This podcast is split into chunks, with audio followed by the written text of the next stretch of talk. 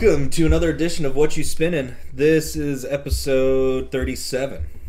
We're getting up there. 37. Yeah, wow. 37. We are climbing the ladder. yeah. Yeah. And we've got some good stuff to talk about today, and then Yes, we do. and all sorts of goodness. Uh, hope y'all are having a great week. I'm Dorian. Uh, how are you doing, Matt? Doing good. Doing good. Yeah. What about you, Jacob? Doing fantastico. Fantastico. El Magnifico. Hell yeah. Ready. Well, let's go ahead and dive into the first pick, which will we'll do me first. It's interrogation lamp up Yeah. there. Keep- Matt, you're scaring me. Can you push it for me so it swings? like it's. What do you know about number two? yeah. Where were you on August fourth, nineteen eighty-five? I wasn't born yet. Um, but we're gonna go ahead and dive into my pick, which was uh, "Paranoid" by Black Sabbath. Vietnam, Nepal. Disillusioning. You push the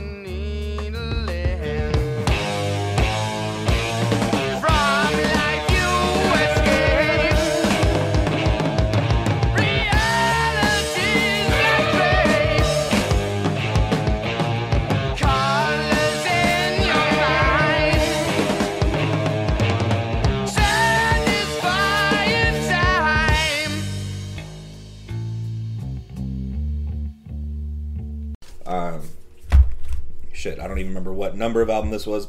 Either way, released in 1970. Number two. That's right. It was number two. I always get it confused because then they were at this time they were kind of just shitting albums out. Like, um, I still got to bring that book to you. I am Ozzy actually tells uh, his first book he wrote actually tells a pretty good story of like the beginnings of Black Sabbath and like how they started and everything and all sorts of stuff. Um, Black Sabbath, obviously, uh, kind of the godfathers of metal, uh, where Ozzy Osbourne got his start, and there's that's about as good of an intro as I can give. Uh, but what do y'all what do y'all think?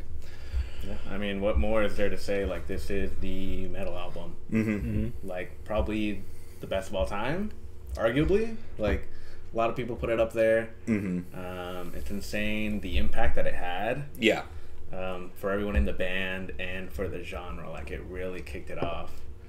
Uh, and it's nuts, dude. Like, you still hear a lot of the songs on this album, like, all throughout history. mm-hmm. Um, I can recall, like, almost every football game that you go to, you can hear freaking Paranoid. Mm-hmm. Yeah. Um, so it's, like, it's insane. It's still very much still in the works. Like, it's Yeah. still around.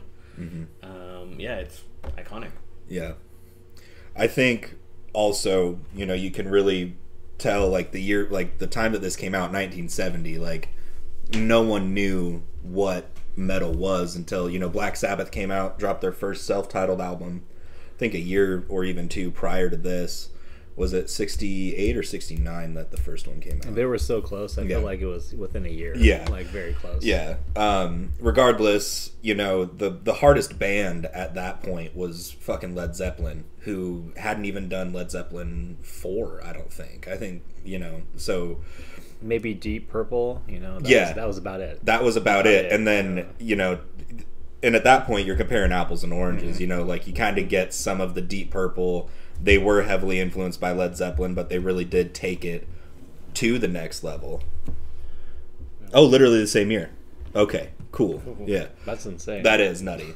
That's why I was like, I don't know. It's like they were shitting albums out. Yeah. Um, but so to have nothing be, you know, like Led Zeppelin was like just hard rock at that mm-hmm. point. You know, metal wasn't even on anybody's radar. Nobody knew what the hell that was. Mm-hmm. And then you get this coming out, and for it to be so massively successful in the mainstream, mm-hmm. even at that time, it was like this really put them on the map and really changed music, you know, almost forever. You know, even if you want to really trickle it down, a lot of stuff like, you know, hip hop wasn't around at this point, you know, nothing. And so you get like Black Sabbath creating heavy metal in 1970 really kind of set like laid a lot of groundwork for multiple artists to come, you know, mm-hmm. because their mm-hmm. musicianship was fucking top notch, mm-hmm. you know. Uh, Tony Iommi, one of the best guitar players of all time, didn't even have fucking fingertips on his fretting hand. They got peeled his fingertips Damn. got peeled off in a hydraulic press. He was working in a machine shop. Fingertips got pressed off. He made them out of like Dawn dish bottles and pieces of leather to so that way he could actually play guitar. Geezer Butler, great bassist. Bill Ward, hell of a drummer. Rest in peace. Ozzy mm-hmm. Osbourne is Ozzy Osbourne. Is one of my, Ozzy. one of my favorite. Honestly, I grew up listening to Ozzy Osbourne, so mm-hmm. I fucking love that guy. Yeah. Great musician all around. But you're right. This is like the this is the forefront for heavy metal. Mm-hmm. You know, this is the first heavy metal album. This is influential to so many other people and bands that came out after that. And Mm-hmm. they come out, you know, in 1970 after their self-titled album. hmm I think it just shows that they just had a lot of uh, improv and jam sessions and tried Yeah. to figure out different songs, and they made this album. You know, what a great album to make too. Paranoid's the only uh, top hit they ever had hmm on top 20. Um, but there's so many good songs on this album. You know, back to front. You know, Iron Man, Yeah, iconic. Another one. so good. Another one that you you can't get away from. Fucking starting off the album with War Pigs. Like Yeah. War Pigs, probably one of my favorites, And probably one of the songs. more Yeah. covered songs too by other bands. Oh, yeah. Faith No More does an epic cover of that Yes, they song. do. Other bands as well, but that's you know coming out kind of in the Vietnam era. Mhm. I mean, I think they wanted to call it War Pigs instead of Paranoid. Yeah, But the record label is like, no, we're gonna make more money if we sell it off the title track or whatever. yeah, off the single, Mm-hmm. and you know a lot of wartime kind of uh, lyricism going on in it. Mm-hmm. You kind of touched on it. They were very improvisational. What is going on in the songs, you know, from an instrumentation standpoint, is very, I guess, progressive for that time. Mm-hmm. You know, there's you know aspects of like drone metal in this you know multifaceted like multiple parts within a song you know Mm-hmm. hand of doom one of my favorite songs off Yes. of this it's like you forget that you're still listening to the same song because of how many different places that it takes you Yep. which is is damn impressive you know and then you see that throughout any other of the subgenres that heavy metal has now come to have within it is is damn impressive um And it is a dark album, you know. Its lyricism is a little bit more, you know, on the evil side. And I think Mm-hmm. even Tony was like, you know, this is what we wrote about back then. yeah You know, it's just that's what it how was. Yeah, that's what it was. You know, Yeah. take it as you will, but you know, he's such a great guitar player, like you said earlier. Like Mm-hmm. he is like the godfather of heavy metal riffs, hmm and all the riffs from Paranoid to Iron Man to even Electric Funeral, yeah amazing. Like Yeah. to just come up with that and like set the standard, and like everybody just built off of that, right which is really cool. and one thing off of that, you know, there's so many riffs off of this that like if you are a an early guitar student, you're gonna learn at least three riffs off of this. The main two being Paranoid and Iron Man. I think that's like Yeah. If you play guitar for longer than a month, you're gonna end up knowing at least those two intros. And they're very simple riffs They too. are. They're very simple, but they're Yeah. so dark, and I, it's just like for him to just set that standard is just you know what a what a gift Right. give to Yeah. the world of Well, music. You walk in a guitar center and you're bound to hear some 16 year old playing Iron Man. Yeah. Like, just, just riffing it out. Like, On some tricked out guitar, some three thousand dollar guitars, just Yeah. going at it. Yeah. yeah.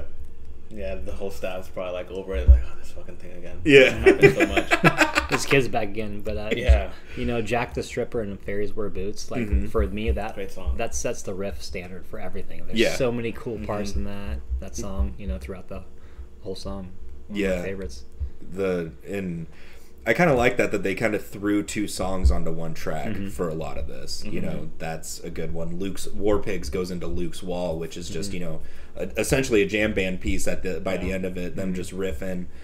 Um, and then you know you and I were talking, or you brought up Rat Salad, which is essentially It's a short song. Yeah. but it, it dives into you know it kind of goes into Jack the Stripper. It just it Yeah. flows so well. You don't even know which song you're listening to at some point. Yeah, you know? and it's like it's like a nice little instrumental like lead in to that. Mm-hmm. You Yes. know, uh, and what a great name for a song. right? Yeah, that's what I was gonna say. That's a fantastic name. Right. And the freaking drumming on that. yeah, Holy cow, dude. yeah. Mm-hmm. So insane. It, it sounds like because it's just like a drum solo. Like he Yeah. like drumming for Yeah. like a minute, just Mm-hmm. going off. It Mhm. sounds like a jazz piece. Like it's just like a jazz solo, pretty much. But it's Yeah. just like heavy metal and just like Very underrated drummer for sure. Yeah. Mhm. And I- insane. I think Bill Ward did like I can't remember off the top of my head, but I think he started off as a jazz drummer before Makes sense. before going in because they were all very, at least like from an like Ozzy wasn't as much influenced by jazz, but the rest of the guys kind of were. So they kind of had that already improvisation, like that improv kind of bone in their body already, and so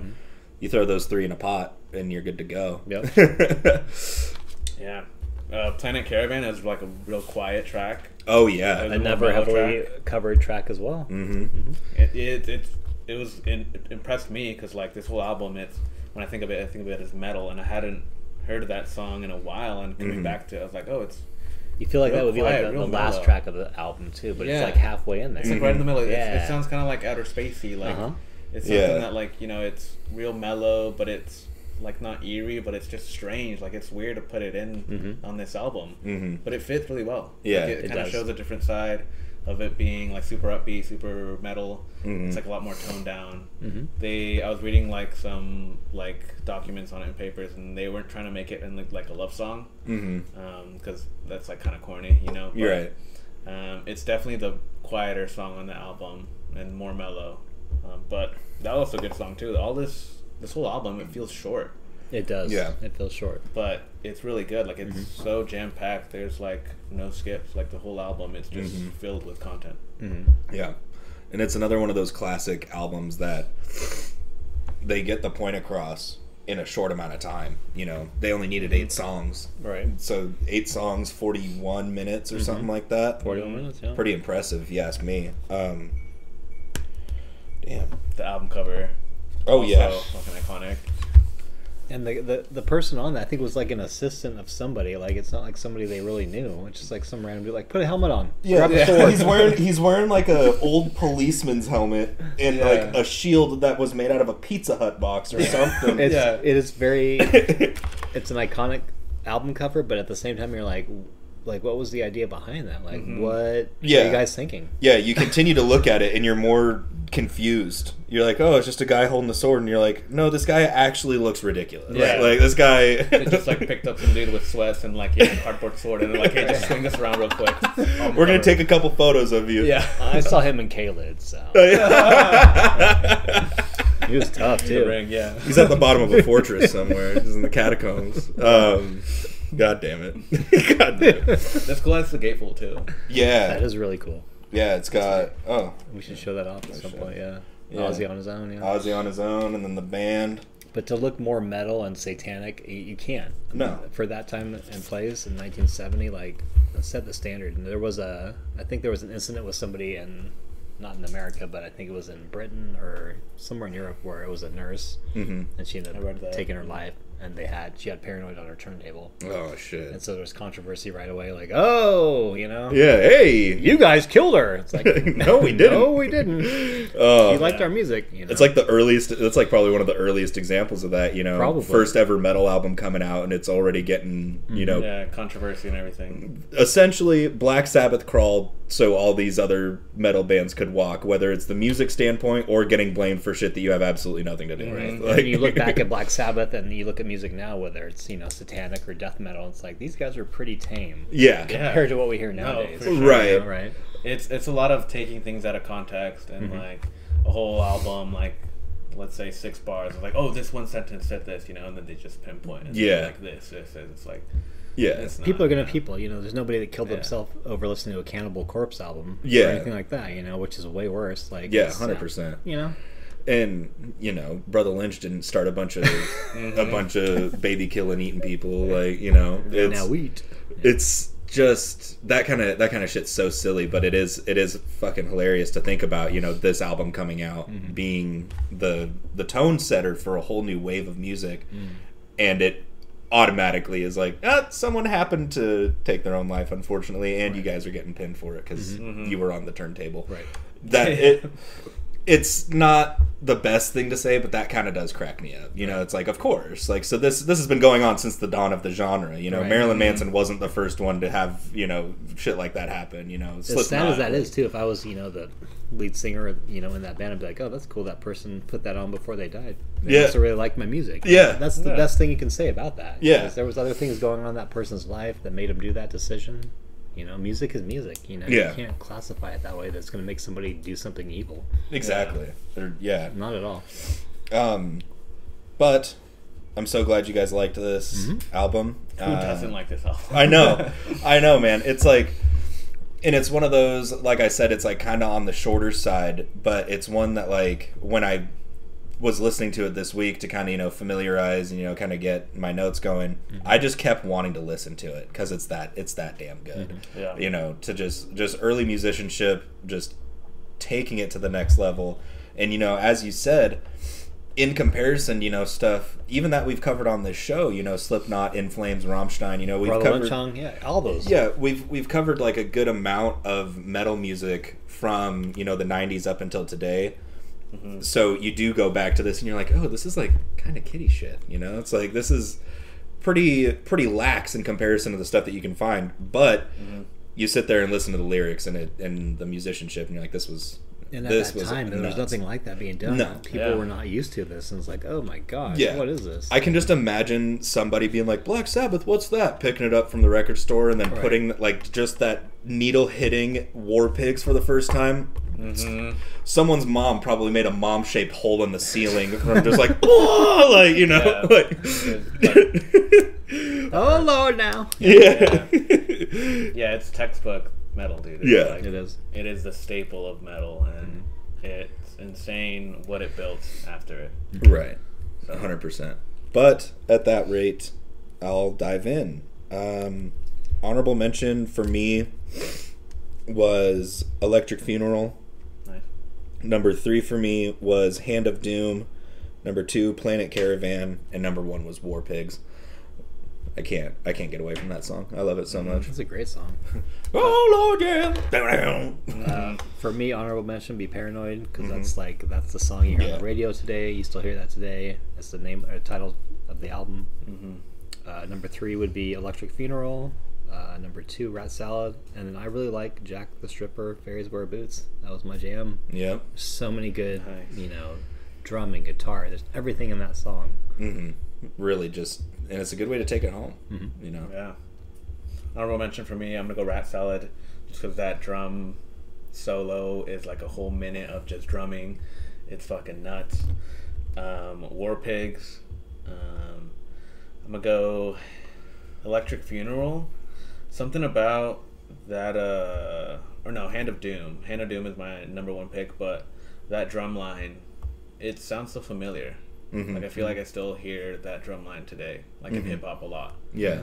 Um, I don't know what it is. I think I might just be hearing it, but it sounds super, super familiar every time I like I listen to that drum line. Um, but yeah, great album. Yeah, Yeah. great pick. Thank you. Like yeah, I'm glad that y'all liked it. Uh, and that was Paranoid by Black Sabbath. Uh, we will go ahead and be right back to dive into the next one.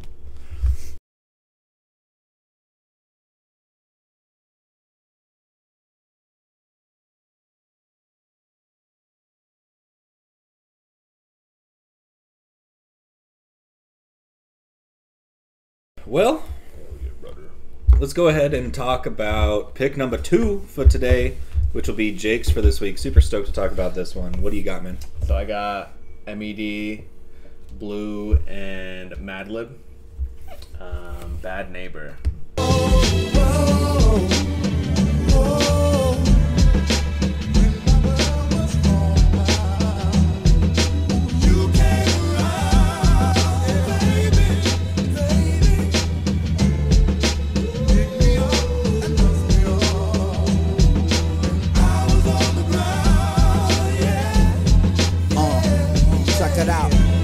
She was a hit. Swear to God, all day, put it on repeat with the iPod. So love, that shit away. When you on the job, no love. Niggas need a break from the fake, stay awake. Fuck the chase when I'm on my way to cake. Them niggas lost trying to boss with that little face, nigga. Um, this is the reissue. They reissued this in 2021. The original came out in 2015. Um, two rappers, Med and Blu, with the producer Madlib. Madlib, we've brought him up multiple times. Blu also as well. We brought him up once. Um, this is their second time collabing. They did collab once before this, earlier, uh, off a EP called Burgundy. I think so. Um, and it was the same thing. Med Blu and Madlib. They had, I think, just two songs, and the rest were like remixes and instrumentals. Um, but yeah, it's it's a good one. it's a good one. What do you guys think? Uh, it, I mean, you, you kind of just said it right there. It's it's a good one. Um, it's fantastic. You know, uh, Med and Madlib, very connected uh, for the past fucking twenty years. Stone throw. Mhm. Stone's Throw, you know, uh, MED was on Madvillainy, you know, so he That's right. He has a feature on you know one of the pinnacle hip hop albums of all time, and you know, so to see him reunite with Madlib, and then you know, really nice to see Blu hop on this album as well from the first episode, Blu in Exile. Miles, Mm-hmm. shout out. Um, and one thing I want to point out, you kind of brought it up. The features on this are out of this world. Uh, if you want to talk about, if you want to talk about an album really showing love to the other artist on the label, because this was released via Stone's Throw, right? Yeah. And do you mind if I take a look real Mm-hmm. Yeah, quick? yeah, go for it. Um, so feature wise, you've got Mayer Hawthorne, Anderson, uh, Jimetta Rose, Aloe Blacc, MF Doom, Dam-Funk, uh, Hodgy on there. Hodgy Beats. Yeah. Yeah, Hodgy Beats, but alone, Mayer Hawthorne, Aloe Blacc, Doom, and Dam-Funk, and Madlib and MED all all are signed with Stone's Throw, and uh, I know that I've mentioned this a couple different times. Uh, but the document, the Stone's Throw documentary on YouTube covers all of those I gotta watch that still. yeah, it covers all of those guys pretty well. Like they each get their own kind of little spotlight that they do throughout this documentary. Mm-hmm. And so I'm sitting there listening to this and looking at the track list, and I'm like, holy shit, this is like the newest version of We Are Stones Throw. Like Yeah. this is Stones Throw Records. It's like the Justice League of like, Exactly. exactly. I like that. That's It's Yeah. like the Avengers Infinity War of Stones Throw Yeah. Records. Like, Mhm. uh, so I thought that was really cool. You know that they, you know, paid homage to that pretty well. Yeah. And then Andy on a on a Madlib beat goes too hard like that. He's everywhere, man. it's too He's everywhere. I feel like every album that I bring up, bring up Anderson like- is somewhere. In It's like somehow. every every two to three weeks, his name How? gets brought up on here. Yeah. I, I noticed this today. I'm like, oh, Anderson's on this album. It's like, oh, why is he on every album that I bring up? yeah. I can't get away from it, man. Uh, It's a good thing. I like that. no, it's it's impressive. I really do like this. Yeah. I feel like Serving set the tone for the album for me. Mhm. It's like uh, electro meets math rock. And, uh, and it's, Yeah. it's not really rocky, but like a math kind of vibe where it's very like cutting, cutting, cutting. And there's so many cool samples on this album. Yes. The way they blend everything together is so Mm-hmm. cool. And it's another collaboration album. There's numerous guests, like you guys have all said, or like you said, with Mm-hmm. Mayer Hawthorne, somebody that I listen to, and just other people as well. Um, huge accolades from critics all around when this came out. Like Mm-hmm. it was just like praised by everybody for being, you know, a little bit more uh, accessible, but also different. Like it wasn't the same thing. It was coming out at that time period. What 2015? Yeah. Mm-hmm. Yeah. Um, like it was just a, like a free for all. I feel like Mm-hmm. music and that, especially for this genre, like you can just kind of make whatever you want. And this is very, uh, it just clipped on, It Yeah. caught on. Everybody liked it. Yeah. Um, it's a little bit obscure, Mm-hmm. but I like that. You know, the beats and the design behind each track play out in a unique way that make the album feel a bit eclectic and Yeah. obscure. Like I said, obscure, Yeah. but it just the way it plays out is just so unique, and it's just Right. like the album cover itself, like it sets the tone for the whole album. You know, Mhm. and I think it's really cool that they were all able to throw their own, you know, unique spin on it. Mm-hmm. Whether it's you know Madlib helping with the production part or Blu, and I'm just now realizing realizing that was a. Miles, that album, you Mm-hmm. know, Blu in Exile. I didn't even think about that until you said that. I'm like, Yeah. fuck. Yeah. Yeah. That's I need to get more of that stuff, you know. yeah. Mm-hmm. No, and and a little inside baseball for the viewer listener. I mean, as we've talked, like that album will like we've we've brought up we've like called back to uh, that Blu and Exile album a lot, and it might end up you know we might end up you know talking more about it as we time should. goes 'cause on. Those guys are great. Well, Mm-hmm. that also, and didn't you just get like another Blu album? I did. Yeah. And Below the so Heavens. Yeah. yeah, so that he's he's massively underrated in my He opinion. Yes. definitely is. Yeah. Yeah. Definitely, yeah. Definitely heavily underrated. This album, um, I feel like it gets pushed under the radar a lot, um, just because not only MED and Blu, they're not very well known, um, but Madlib at the time, he had just finished doing uh, Pinata Yep. with Freddie Gibbs. That was massive. Yeah, Um, the year before this, so this album came out and it kind of got swept under the rug. I feel like by a Yeah. lot of people, um, but, but but for those people that do know about it, they can appreciate it. Um, Right. it's real jazzy. Um, a lot of great sampling. The looping on it is really good. I think it has some of my favorite Madlib beats. Mm-hmm. Um, Whoop Dee, um, that's a new song on this album. It wasn't on the original. okay. Also, a really great song. Um, and they switched up the The Like, order of the the tracks sequencing. too. Yeah, I'm, uh, I'm looking at it. I'm like, wait a minute. Yeah, they switched it up because it, it, it ended with the buzz. Exactly. That's what I was like. Well, this is the Uh, last and they started with that, and I think it's fantastic start because it's one. It's Mm-hmm. my favorite song on the album. Yeah. Um, so yeah, It's been it's been a long time since I listened to the original release of this. But I want to go back and listen to it because I think Mm-hmm. what they did with reordering the track list on this should have that should have been the OG release. Yeah. you know, Yeah. because it just it flows so much better. Not saying that the the other one didn't, but there's just whatever those little tweaks that they did were Mm-hmm. top notch. Yep. And real quick to touch on the on the beats from Madlib on this, um, you know we've we've covered uh, Alfredo and you know kind of we talked about how that was like an, from an alchemist standpoint that was kind of more experimental for him mm-hmm. and you know we've talked about Madlib a lot. I think this might be because you know you listen to a Madlib album or a Madlib track and it's got that old school feel, very jazzy influenced. Mm-hmm. This, in my opinion, is probably as a whole album might be Madlib's most modern sounding production. Mm-hmm. You know, there's not a lot of that old school kind of feel. You know, it doesn't Yeah. remind me so much of like 80s to 90s New York as much. It's very much like there is some of that, but as a whole, I was like, man, this sounds like pretty modern. Like you know, not mm-hmm. not not as much old jazz samples or whatever. But I just wanted to point that out because I was like, damn, this is actually kind of a jumping, like a going away from that for Madlib, which was nice. That's true. That's a good point. yeah, That's a good point because it is a very modern feel to it. The looping on it. Um, Mm-hmm. One of my favorite songs of the looping is I think it's Bellyful. right. Um, one of my favorite looping samples that Mm-hmm. Madlib has done, like ever. Like I love that song just for the looping. Mm-hmm. Um, it's cool that he has a lot of these features on it. Aloe Blacc, he does a great job on Drive In. Mm-hmm. Yeah. Um, MF Doom, he does you know classic Doom, you know bars. Yep.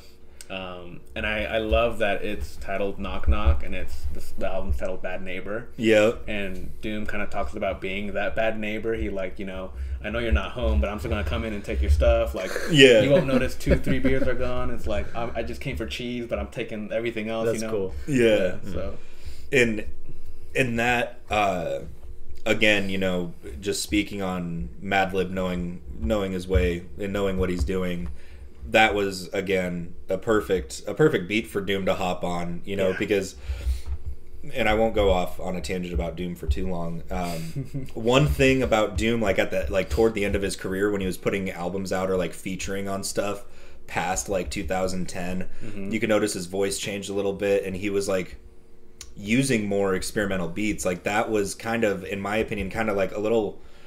It was like almost too bouncy, you know, for it to have a Doom feature on it, and then he hops on it and just destroys it. And I was like, oh, I was dumb for thinking that Doom couldn't destroy this, you know, or whatever. yeah, Um, but no, knock knock, great track. Um, yeah. I I showed that to Gavin the other night. I was like, dude, you want to hear a good Doom track? And he's like, of course. And he threw it on, and he's like sitting there playing Madden, and I'm just watching the whole time. He's just like, damn, dude, Yeah. like, it's in the whole album's like that. You know, Yeah. Burgundy Whip. You know that little vocal sample in there is tight. Like, Yeah, it's great. Um, I like the disc too. Talking about disc, yeah, pull that pull that back. Oh, for pretty sweet. It's that's like right, a, that's right. It's like a splatter kind of. It's like Mm-hmm. It's like an imperfect. It's like a paint pour almost. Yeah, it's like a like a blood spill kind of. Um, but yeah, I'm glad you guys liked it. It's definitely um, a great album. It's very jazzy. Mm. Um, if you like hip hop, that you know, it's a lot about the beats and about the rapping and lyrical artists. Mm-hmm. Med and Blu, they really tear it up on that. And with the Madlib uh, beat production, like you Yeah. can't go wrong. You can't. So The beat not at all. conductor. The beat conductor, yeah. yeah. Um, if I had to go top three on this, um, it's tough for me. oh yeah. Um, honorable mention. Um, I'm gonna go. Like a this- this is where I should have put notes. um, if I'm gonna go honorable mention, I'm gonna go uh, drive-in, mm-hmm. And then I'm gonna go basic with my picks, but it's because I've been listening to this album for so long. Mm-hmm. Uh, my top three, uh, number three, I'm gonna go the strip. Yep. Uh, number two, knock knock, and my Mm-hmm. favorite song, the buzz. Yep. Um, that is such a great start. I love that this album, the reissue, they put that in the front Yeah. first track instead of the last Yeah. because it sets this album off perfectly. Yeah, So, I agree. Um, for me, honorable mention: uh, the strip that Andy feature is is nice, and a lot happens in that track to where you almost forget for a second that Andy was on it at the beginning and then he comes back. Like very well rounded. Number three for me, Peroxide. Something about that song. I just really liked it. Uh, number two for me, Burgundy Whip. And number one, Knock Knock. Just re rehearing that song for the first time in a couple of years, I was like, hmm yeah, this is nice. That's that's my top three. Yes. I think it's really cool how all of us, when we review albums, have a lot of the similar top threes. Yeah, This album in particular. yeah, Yeah. For me, uh, honorable mention would be Serving because it sets a tone for the album. Nice. You Yeah. know, it sets everything out. Uh, number two, Peroxide. Number three, Knock Knock. And then uh, my favorite was the Buzz Buzz. The Buzz Buzz. The Buzz Yes, Buzz. The buzz. You know, even if it was at the front or the back, I think it just makes you know, Yeah. like, it's a great song. I love Mayer Hawthorne and his falsetto and his Yes. high voice. And I just, I didn't expect to hear him on this album. Like, what the? hmm Yeah, like no, it was it threw me off too. I was like, when I was looking at the track list as it was playing, I was like, oh no shit, Mayer Hawthorne's on this, and then it turned Yeah. into, oh shit, like half of Stones Throw Records is on this. like, Yeah. like- really cool. And and what's cool is like the main dudes that are on this from Stones Throw, like I said, they get like a very decent amount of time in that documentary to talk about like their whole career. You gotta link me that, man. I'll I'll send it to you guys. gotta link to It's It's, it's about, great. What's it? What's it about? uh, Stones Throw Records, the About record label. label, and so okay. it starts uh, talks about how they started uh, with Peanut Butter Wolf Peanut Butter and uh, his friend that passed away. Uh, they started it and it took off, and he. Uh, it makes you fall in love with the record label even more because Peanut Butter Mm-hmm. Wolf is a very smart and very humble guy. He's like, I just wanted to give like essentially there's a part in it where he, he essentially says i just wanted to give like other artists a, like artists a chance that normal record labels wouldn't like they he was such a hip-hop fan but it grew into having like super weird artists on it like very different like neo-punk kind of stuff so Okay. yeah. um it's called our vinyl weighs a ton the story of stones throw records Great album too. Yes, uh, very good Wolf. album. Talks about Madlib, MF Doom, Quaz, Mayer Hawthorne. Uh, it's got great uh, guests that come on and talk about it. Um, I think Is, s- no- is Knxwledge on that? You know. Knxwledge. I know like Common is. I think Nice. Snoop, um, Damn.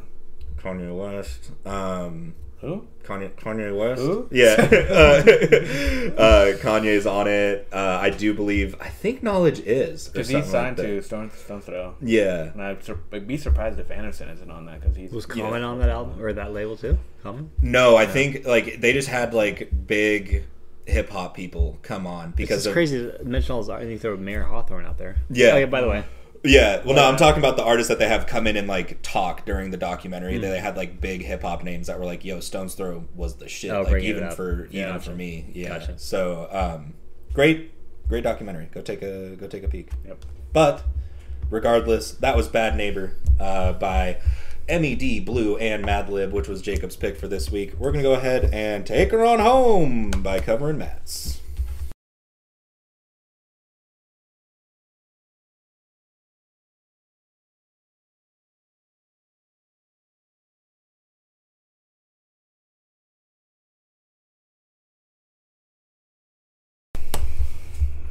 All right, y'all. uh, before we start, Hubert Cumberdale. Special guest appearance. Special guest appearance. uh, I think it's time we wrap this baby up. And with that being said, we're gonna go ahead and talk about Matt's pick for this week. Yes. So what do you got for us today, man? Um, I don't own this vinyl. I would love to, but you know, it's probably not pressed anymore. Yeah, and probably There might be a re- reissue out there, but you never know. probably expensive as hell either way. Yeah, 19, 1990. Uh, the album's "Nowhere" from a band called Ride.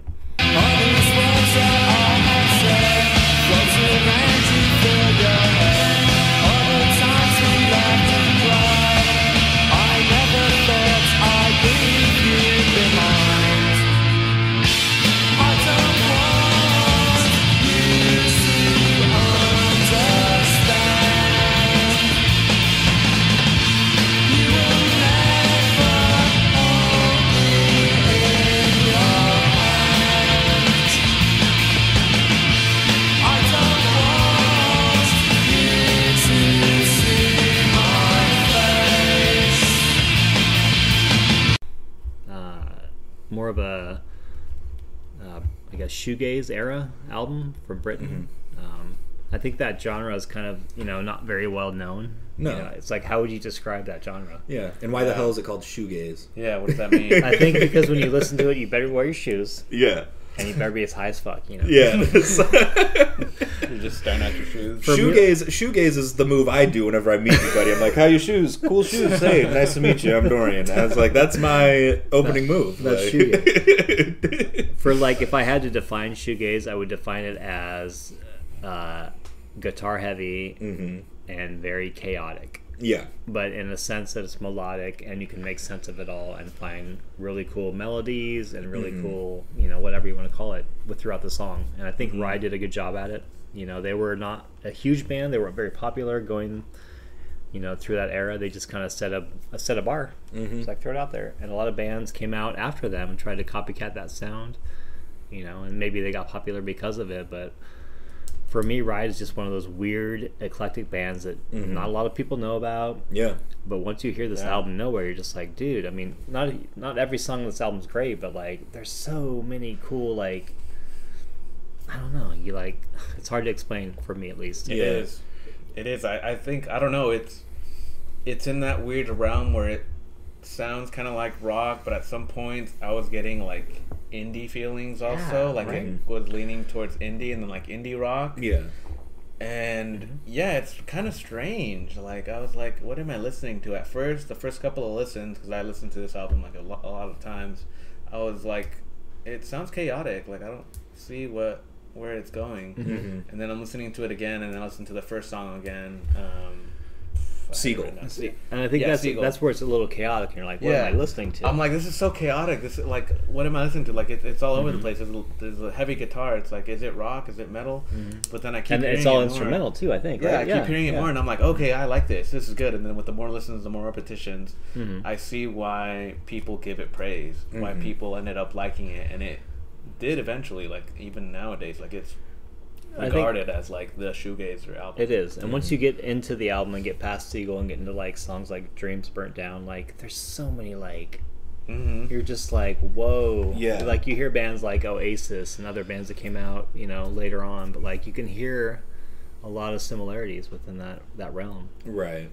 I think um, you're you're right on the nose there. For me, and this is this is hilarious that this is kind of the takeaway, because you know, as as I just said at the beginning, I was like, how the hell do you define shoegaze, and what the hell mm-hmm. is that? You know, mm-hmm. because like, because I think you've like brought up the genre before, Matt, and I like just like, ha, yeah, like I think I know what that is.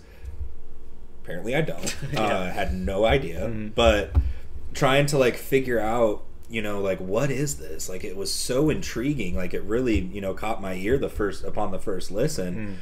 And the way i was like you know because everybody you know i've said this i've said this a bunch anybody when they hear something for the first time they try to find a similarity with something that they're familiar with Yep. Yeah. and we we do that too i'm sure Exactly. Yeah. And so with this album, what I did, and I was like, oh, makes sense. Matt brought this up because this reminds me of that Sigur Rós album mixed with the Godspeed You Black Emperor album. I was like, Where it gets chaotic and yeah, it's like chaotic Yeah, yeah. and just like big sounds, like you know, there's just mm-hmm. chaos. Like I was like, it's a very loose comparison, but I was like, oh, it makes sense. Matt brought this up That's a up. great comparison. Like it has it has two way. of his albums, um, but I liked it, you know, and like the manipulation of like the guitar feedback, you know, when shit's really like, and then it's like, like I think when you have two guitar players Yeah. too in a band, like it adds so much more to that dynamic. Mhm. You get so many more sounds, and Yeah. especially you know the singer is playing guitar. You know, for the most part, the lead guitar. I watched a video last night of a performance from 1992 that they did of Nowhere, Mhm. the song Nowhere, right,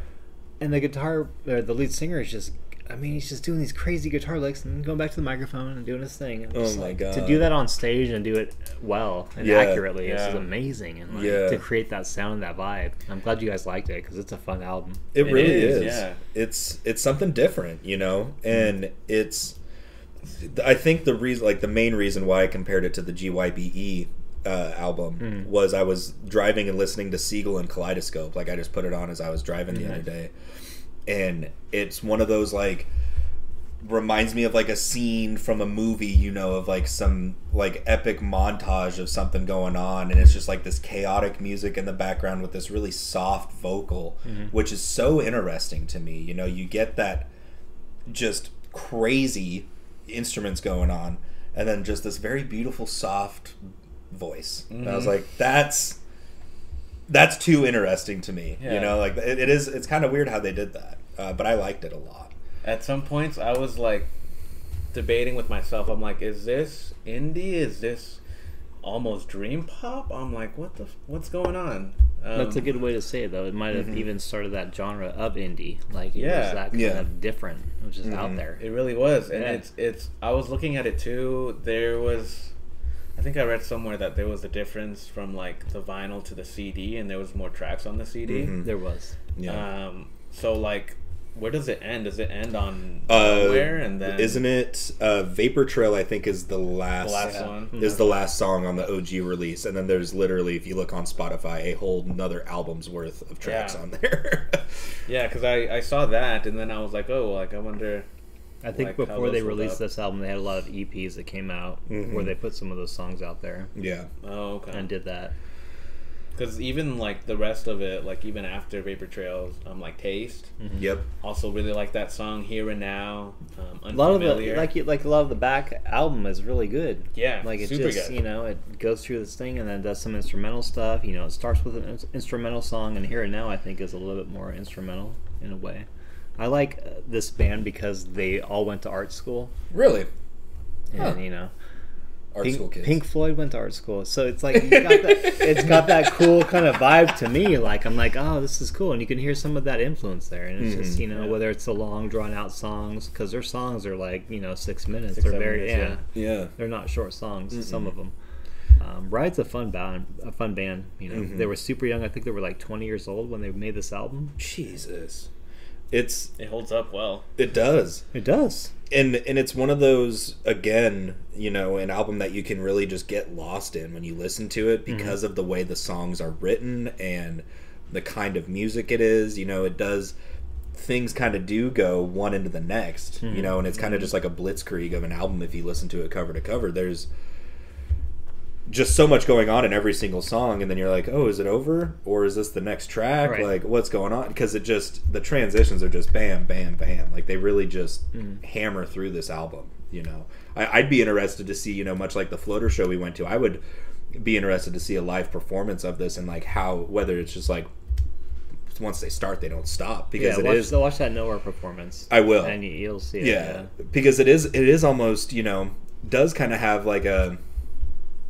jam band kind of feel like you know you mm-hmm. listen to this stuff and you're like man live they could really go off on this tangent at the end of this song mm-hmm. you know Like improvised a lot. yeah exactly and mm-hmm. so uh, that's why i'm like man i wonder if they were to do like a anniversary of this album how crazy would that be would it just be like a whole hour of them just I think they, they ended up coming back and like doing some. I don't know if they made a new album, but they ended up touring again and playing Okay. live. You know, back I think 2019. Okay. so a few years back. But you know, watch that video. i will I, Watch will. that video. I think you'll like it. You'll I be like, "Wow, this is a floater show." Yeah, Yeah. you'll like Yeah. it. But they were very humble. They weren't huge. They didn't Mhm. like make a bunch of money and like sell out and like they just kind of did their thing, made this album. They made a couple other albums that are decent, but Mm-hmm.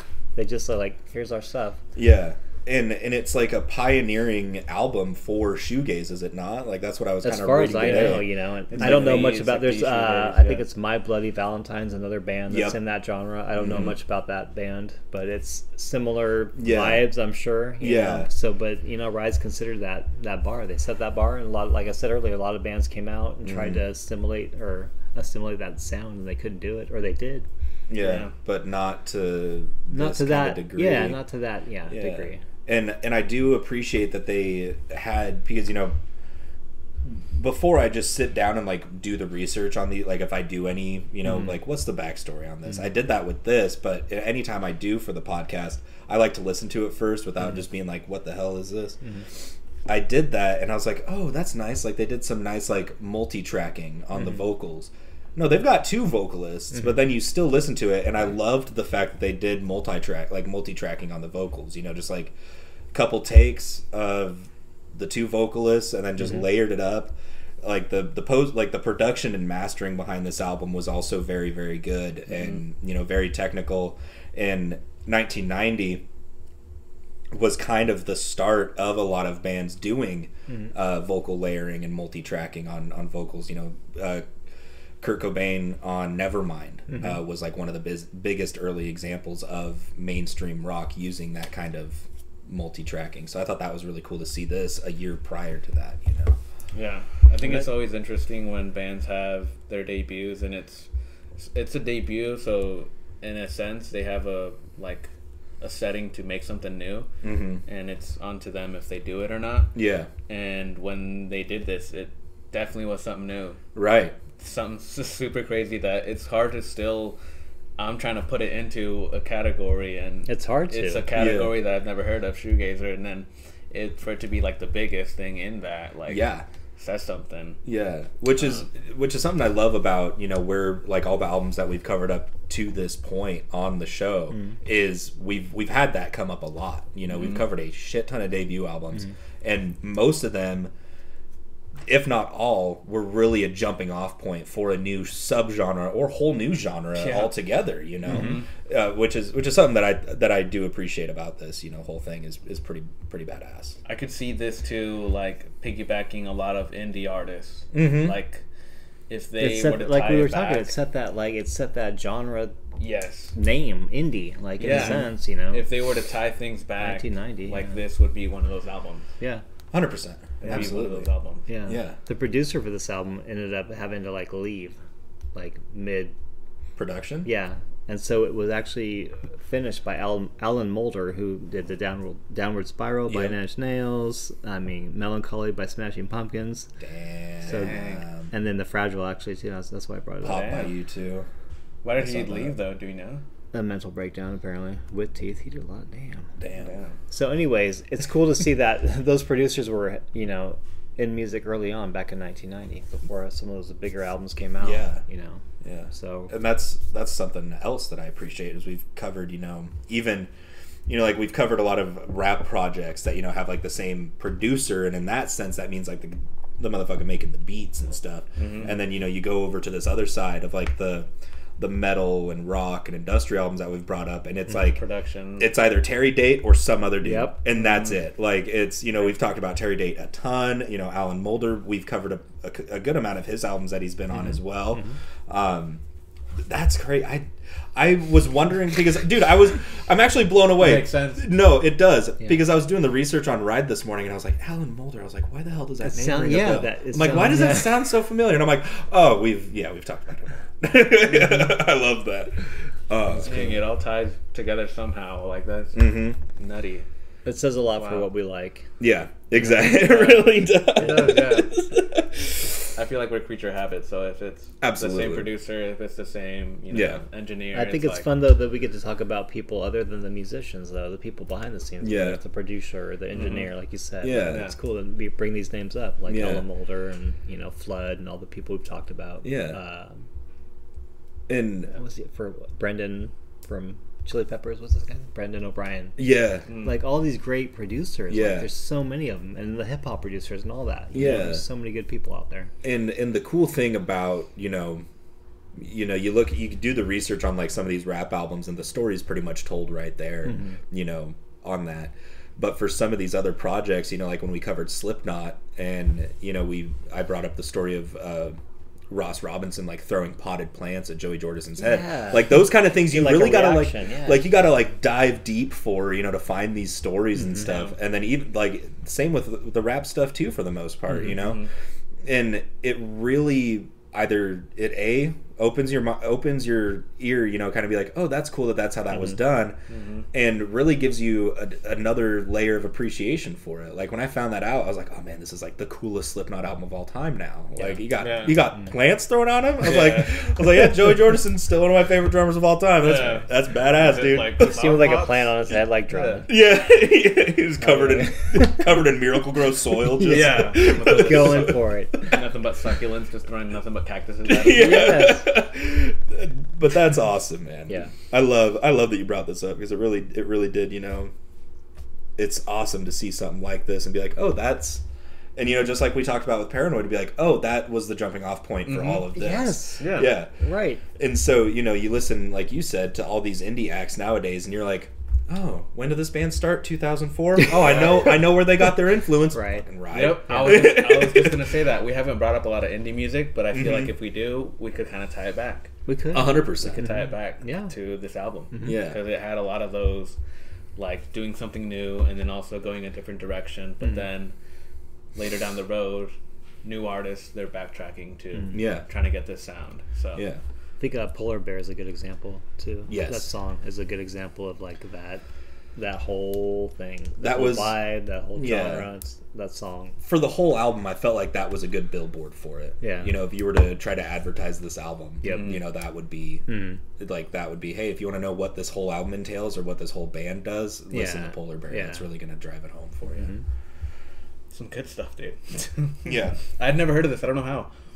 I don't know how, but it's so good. Yeah, and I found it just stumbling across other bands that I listen to, like Sigur Rós, and you know, Mhm. diving into other things. You Of know, course. just- fuck. lucky. You you uh basically alluded to me that you were going to bring this up like a week and a half ago, but I'm I'm too dumb sometimes to realize it because I smart That's that man, one Jenny. Yeah, well, because so I got this book, the 1001 albums you need to hear Yes. before you die, and like showed you guys pictures. And like a week and a half ago, Matt's like, "You should check out this album. It's probably in that book you have." And I was like, "Oh, I have to look for it in the book." You know, what does he do last week? He's like, "Hey, we're bringing up Nowhere by Ride," and I was like, "Oh shit, all right."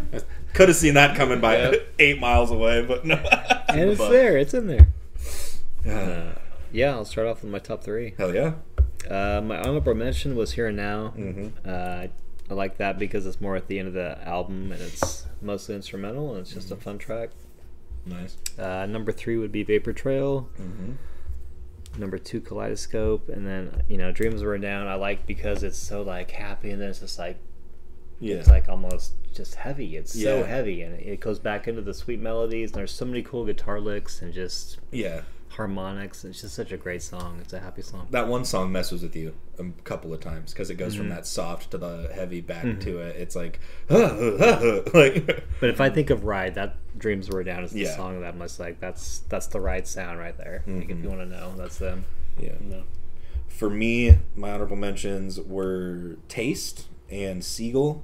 Uh, for my honorable mentions, number three for me was Vapor Trail. Number two, Polar Bear, and number one was Dreams Burned Down. Hell yeah. Nice. Yeah, my honorable mention was Vapor Trail. Mm-hmm. Um, it looks like that's their biggest song, Mm-hmm. um, and I think it's great. It, it really it solidifies the album, um, and the fact that it ends with that. Um, but then you know there's other additional tracks to the end of the half. Mhm. Um, top three, I'm gonna go um, Here and Now, um, Seagull. Um, every listen that I do of Seagull, it's great. I learn something like I get something new out of it every time because it's so hectic. It feels like a wave, Yeah, like an ocean or something. it does. right? Yeah. and ties to the the album cover also. Right. It does. and then uh, Taste. Taste is my favorite. Taste Uh, is a good. Yeah, yeah. that should have been on my top three. Yeah. That's a great song. Hell yeah. Well, thank you for bringing that up, man. That was quite Glad a treat. liked yes. Quite a treat. Uh, anyways, that was Nowhere by Ride, which was Matt's pick for this week, released in 1990. And now it's time for our favorite part what we spin in next week.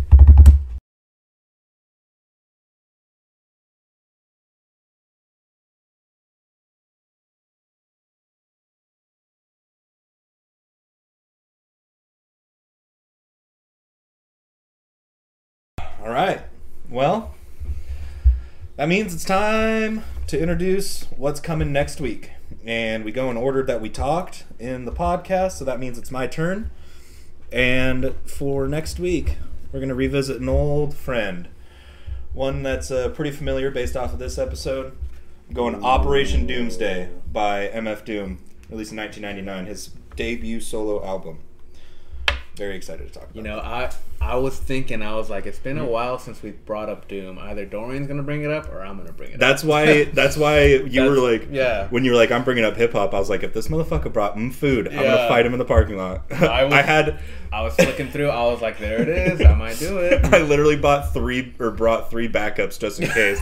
I was like, because of how we do it, I was like, oh, if he bring if he brings up MF Doom, I can't. But Yep. Operation Doomsday. It's a good Cool. one. Yeah. My pick, um, Joey Badass, uh, Before the Money. I Holy like, I shit! like the album cover. It's cool. Yeah. Dude, Jacob is One of my favorites. for sure. Jacob's on a hot streak for me right now. I think he's doing this just for me.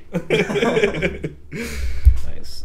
Some- Some great hip hop. We got some hip hop picks. Nice. Mm-hmm. I'm gonna go alternative rock. I guess not really rock though. It's alternative. So it's a band called Auto Lux. The album's from 2016. It's called Pussy's Dead. Yeah. nice, And uh, House of Records has the album for me. I have to go pick it up. Yeah. Nice. nice. So yeah, Autolux. Great band. Autolux. Saw them You- with Nine Inch Nails before. Yeah, that's you. uh, blah, blah, blah. When you and I met, you were telling me about Autolux. I think I, I was about to say that name rings a bell, Yeah. and I suck. I never listened to him. It's That- another that trio. Another trio with the bass Yeah. player singing, guitar player. Nice. Yeah. So We, we do like bands like that. Around. Yeah. like trios. we do yeah. like right. trios, especially if the singer is also their bassist. Yeah, and then the drummer sings too, and she's a female. So Oh, that's how hot sick. is that? That- That's That's hot. like better. that's That's the hottest Yeah. thing, right? That's sick. That's think- pretty dope. I think I'm gonna need to race you to House of Records so I can get this right. That's awesome. That's so cool. Uh, so, Autolux, MF Doom, and Joey Badass. Uh, I'm stoked. It's a hot lineup. That is, this is gonna be banging. Get introduced to something, Yeah. and then something I'm very familiar with uh, from both you and myself. Um, that's awesome. But that'll be episode 38.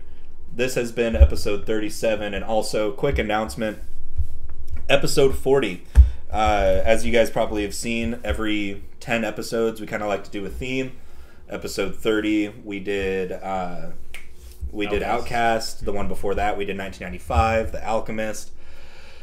This time, for episode 40, we're going to be bringing up another rap group uh, with A Tribe Called Quest. Uh, we'll be letting you know what the albums are the episode prior, just like we always do. But stay tuned for that. Anyways, this has been episode 37 of Whatchu Spinnin'. That's Jacob. That's Matt. I'm Dorian. We hope you have a great week. We'll see you next time.